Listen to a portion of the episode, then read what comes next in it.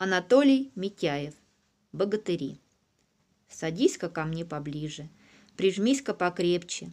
Буду я тебе рассказывать о былинных богатырях.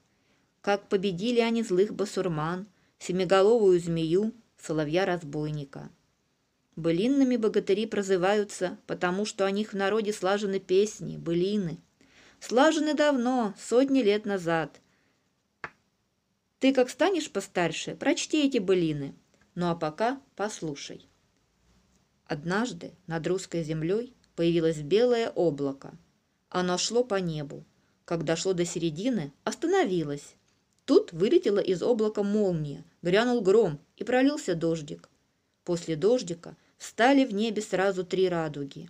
Люди смотрели на радуги, думали. В русской земле родился богатырь.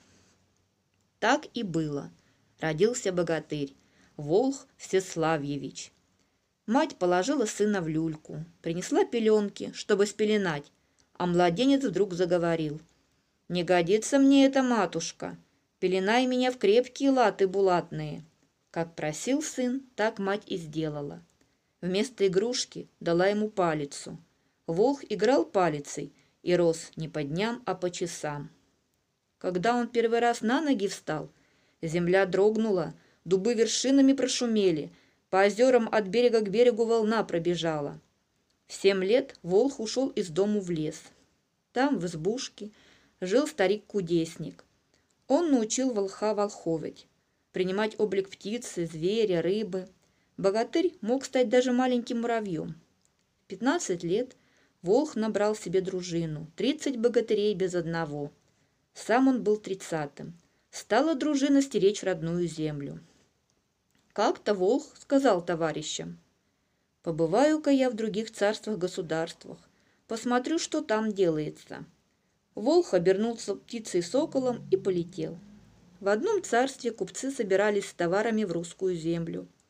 Торговать не воевать – это дело доброе, тут угрозы нет. Полетел Волх-сокол в другое царство. В другом царстве народ встречал русских послов хлебом-солью. Значит, и тут мир. Полетел Волх-сокол в третье царство – третьем царстве сел сокол на окошко царского дворца и слышит, царь Салтык говорит царице. «Пока волх маленький, я пойду на русскую землю войной, завоюю все города, и Киев, и Чернигов, и Новгород. Волха посажу в железную клетку, прикажу ему быть то ежом, то ужом, а когда придут гости, туром. Пусть видят, какого я богатыря одолел. Потом заставлю Волха обернуться муравьем и раздавлю.